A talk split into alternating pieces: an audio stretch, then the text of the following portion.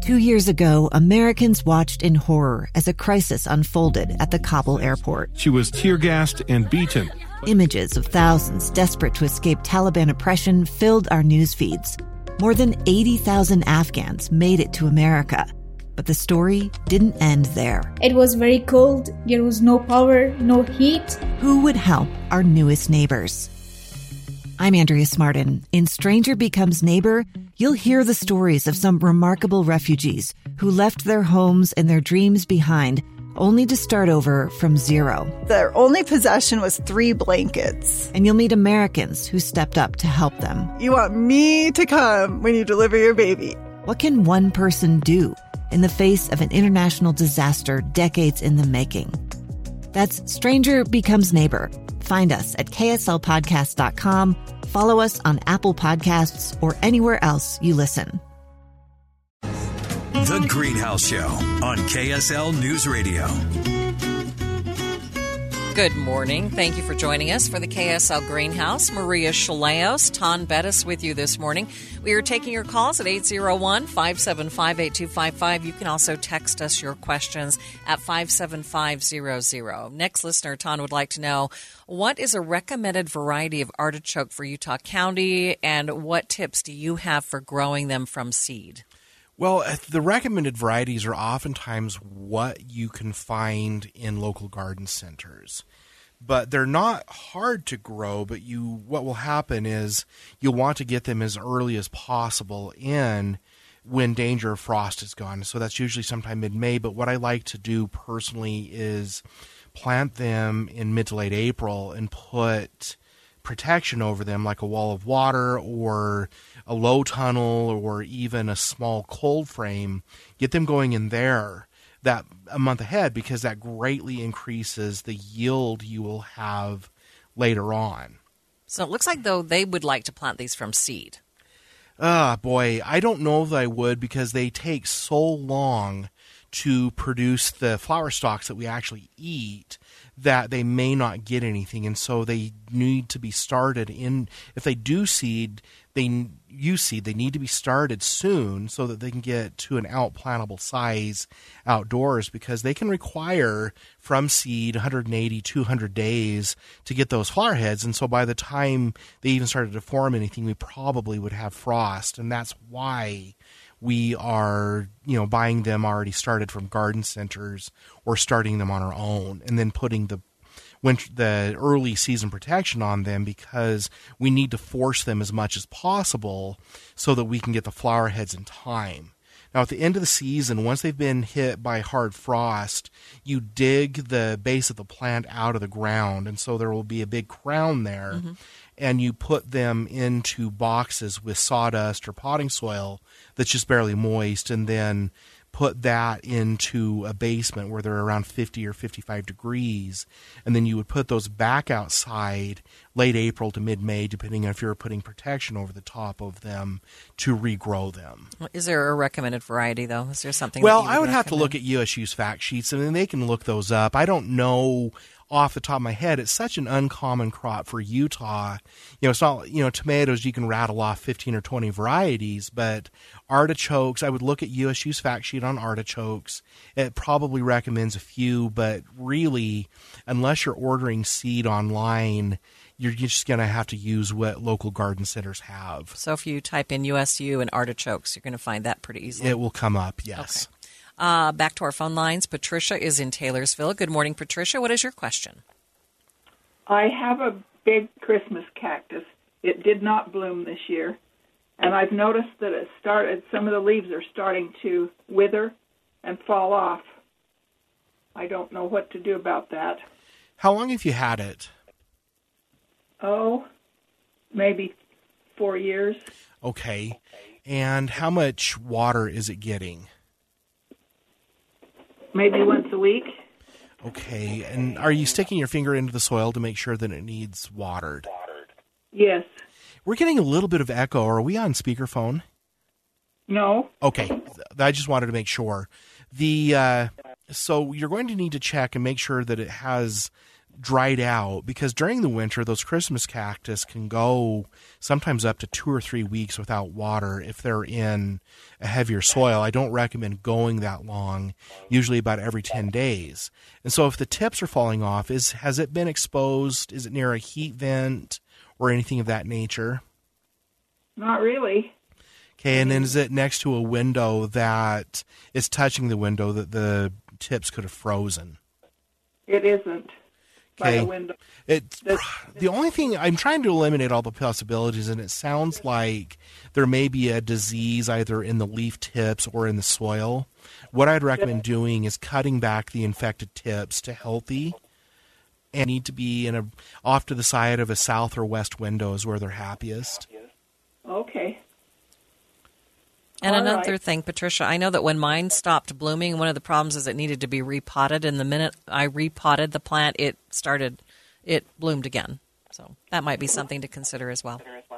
I usually put it outside in the summer Yeah, on a north on a north patio, and then bring it in just before there's frost, and then it bursts into bud. But I didn't put it out this year. Is that that could be that it's lacking energy to blossom if it wasn't taken outside. Okay? All right, Patricia. Thanks so much for your call this morning. Uh, next listener, Taun, is Curtis. Curtis wants to know what you think about the new grass that Salt Lake is promoting uh, for their trade out for your sod program. I think it's a good blend if you can get a hold of it. It's been limited a little bit in supply, but it's been developed so that it fills and acts like regular lawn, but it uses at least a third less water to stay green.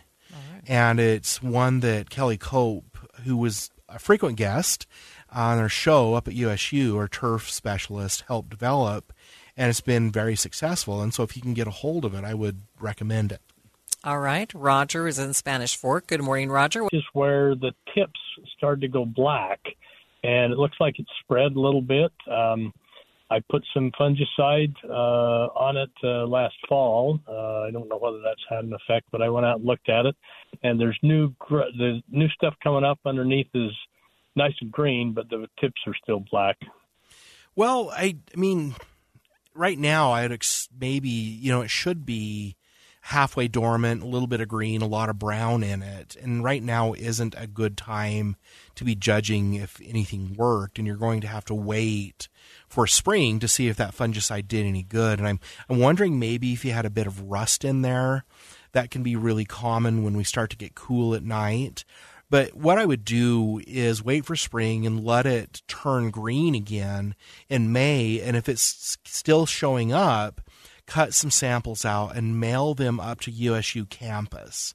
And so Okay. you can go online and just search USU Pest Lab and it'll give you some instructions on how to submit a sample. But I would send a sample up and let their diagnosticians go through it because they're going to be able to usually tell if there is a disease in it. Okay, all right. Now I will admit that I found out that if I put ammonium sulfate on on a you know, like twice a month, I cut my water usage back down or significantly, like two thirds. But I don't know whether that's a very good practice. Well, ammonium sulfate, how much are you putting down? About the half application every two weeks. I would cease that immediately because you're eventually going to make your soil so salty that it's going to kill the grass. Uh, okay. Or it's going to grow Okay. so darn fast that it'll be almost like a golden corral for lawn grubs because it's growing so quickly that it has no way to produ- produce defensive chemicals to defend itself. And so if you wanted to do half applications, what you would do is get a fertilizer schedule. And if you're, say, three times a year, go ahead and put a half application down, and then a month or six weeks later, do it again. But you want Yeah. a good four to six weeks between applications. Okay. I think, uh, you know, that could be a significant problem. But it was just last year and it worked yeah, and a few for applications won't harm anything, but if you were to keep that up for a year or two years, it would eventually make your soil so salty that the grass would really struggle. Okay. Good. Okay. Thank you. Thanks, Roger, for your call this morning. Next listener wants to know is it too late to put winterizer on their lawn? Yeah, I the, right now there's no reason to be fertilizing. What I would do if they're not going to do a pre-emergent is just go ahead and wait until late April to mid-May. Mhm. If they're doing a pre-emergent, those oftentimes have fertilizer bundled with it, and then just get that down in early to mid-April. Next question When to prune asparagus and do you fertilize them? Uh, the asparagus you uh, want to get established for at least three years before you really start harvesting it. And you can do a light application. So, what you're going to do is those spears will come up, and you can keep harvesting until you see the spears getting about the width of a pencil. When they're the width of a pencil, you stop, and then you can do a light fertilization and keep it irrigated, you know, weekly through the summer, and then do that process again. All right. Number to call with your questions 801 575 8255. You can text us 57500. I'm Dave Cawley, investigative journalist and host of the podcast Cold. In October of 1985, a woman named Cherie Warren left work at a busy Salt Lake City office. to meet her estranged husband at a downtown auto dealership. She never made it home. Cherie's car surfaced weeks later in Las Vegas. in the parking lot of a hotel casino. No one knows how it got there. Strange. It was strange. Both Cherie's estranged husband and her boyfriend raised suspicion for investigators, I kind of thought that he might have done something. but no arrests were ever made. In Cold Season 3, we dig into double lives, make new connections in the case, and examine the difficulty raised by reasonable doubt. We want answers just as much as anyone else. They have creeps like that now too, so nothing's changed. That's the new Cold Season 3 The Search for Cherie, now available anywhere you get your podcasts.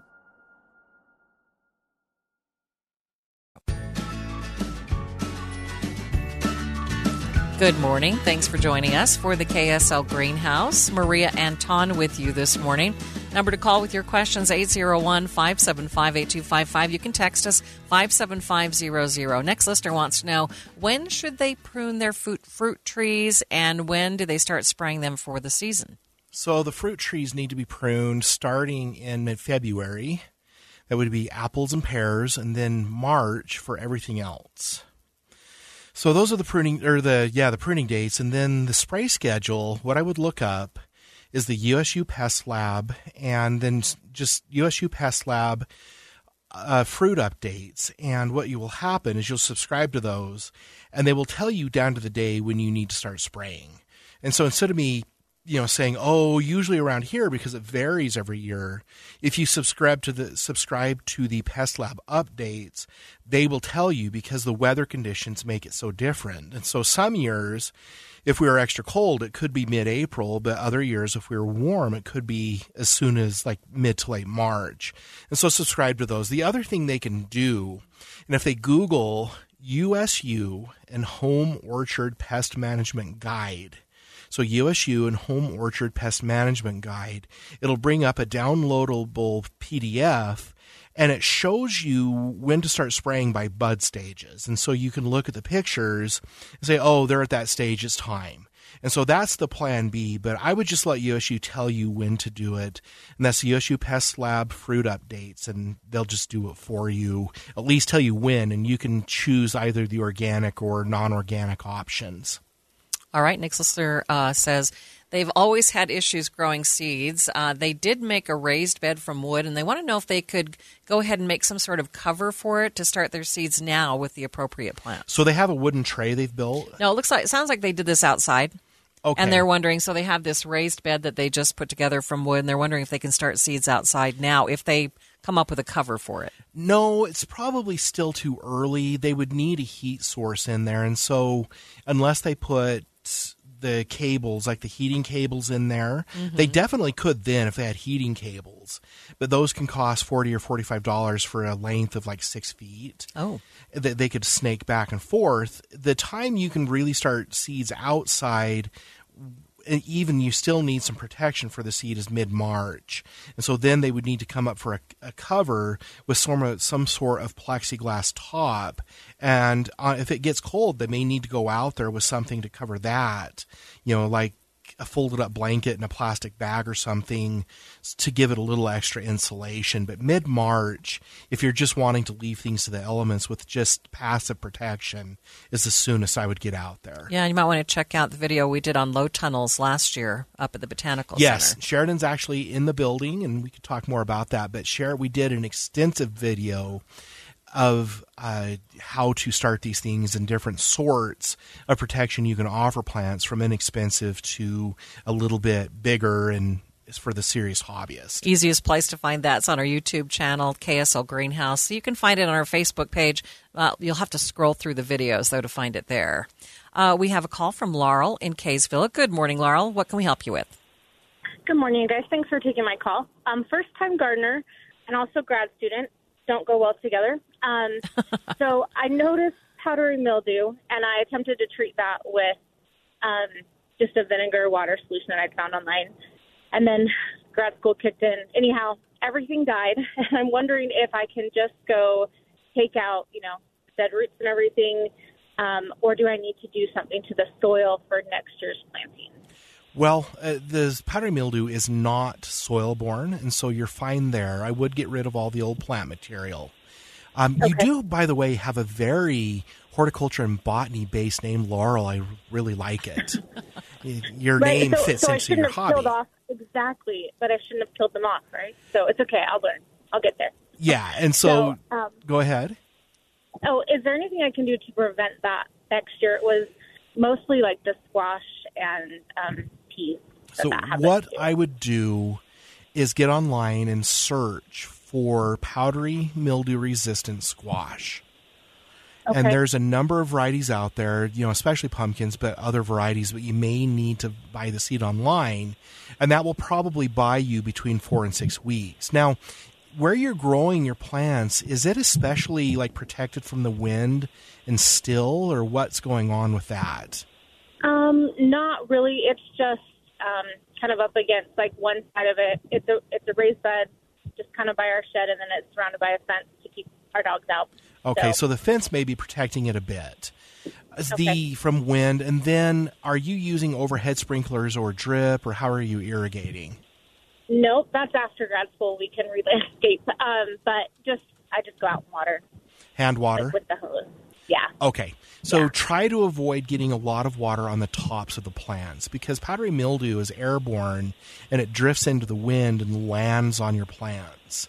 And okay. so the other thing that you could look at is the plants may be a little too close together and so it can just hop really easily as it, it rains or you irrigate and spread spores that way. And so okay. on your peas, I would maybe plant them in an area that they can get some air circulation that will help and then make sure that when you water them maybe get a water wand you know head over to like j&j or valley nursery and they have these Dramm water wands and then just water them. You know when they're really young you're going to have to water over the top but as they get older and that 18 inches 2 feet tall see if you can just water them from the base. Okay. You guys are amazing that sounds like I will have a better harvest next I, year. Maria so. and I have both done grad school, and we don't really. we know how crazy yes, that is, and it's one. I of those, never slept. So yeah, I know. we're surprised you're still gardening, being in grad school. So thanks, well, no, Laurel. that's, that's why that's why it died. But next year will be good. So Good. thank you both so much. You're Love the welcome. show. Okay, Have a great take day. care. Uh, next listener, Taun says they live in Garland. They have a silverleaf maple that they're going to take out, and they're wondering if it's okay to plant a Royal Raindrops crabapple in that same place. Do you recommend it for the Garland area? This is Absolutely. It. I've planted royal raindrops in Logan, Hyde Park, in Santaquin. We have them in Kaysville, and Garland is an absolutely appropriate place.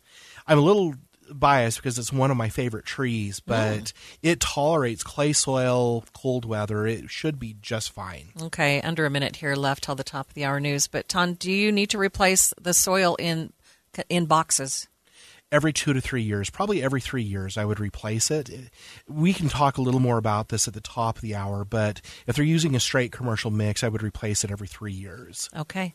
And when we come back following the top of the hour news, we do have Sheridan Hatson with us, and she's going to talk about uh, where she gets her seeds, where she which catalogs she chooses to buy her seeds. And you were saying you're the practical one, but Sheridan's the one that picks all the unique, fun stuff. Very to plant. artistic and fun. So yes, it's we are very contrasted when in our purchasing habits. So So stay with us. A number to call us 801 575 8255. Text us at 57500.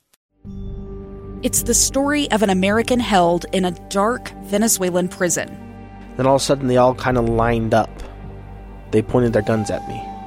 And this is the point where I thought, I'm going to die today. I'm Becky Bruce.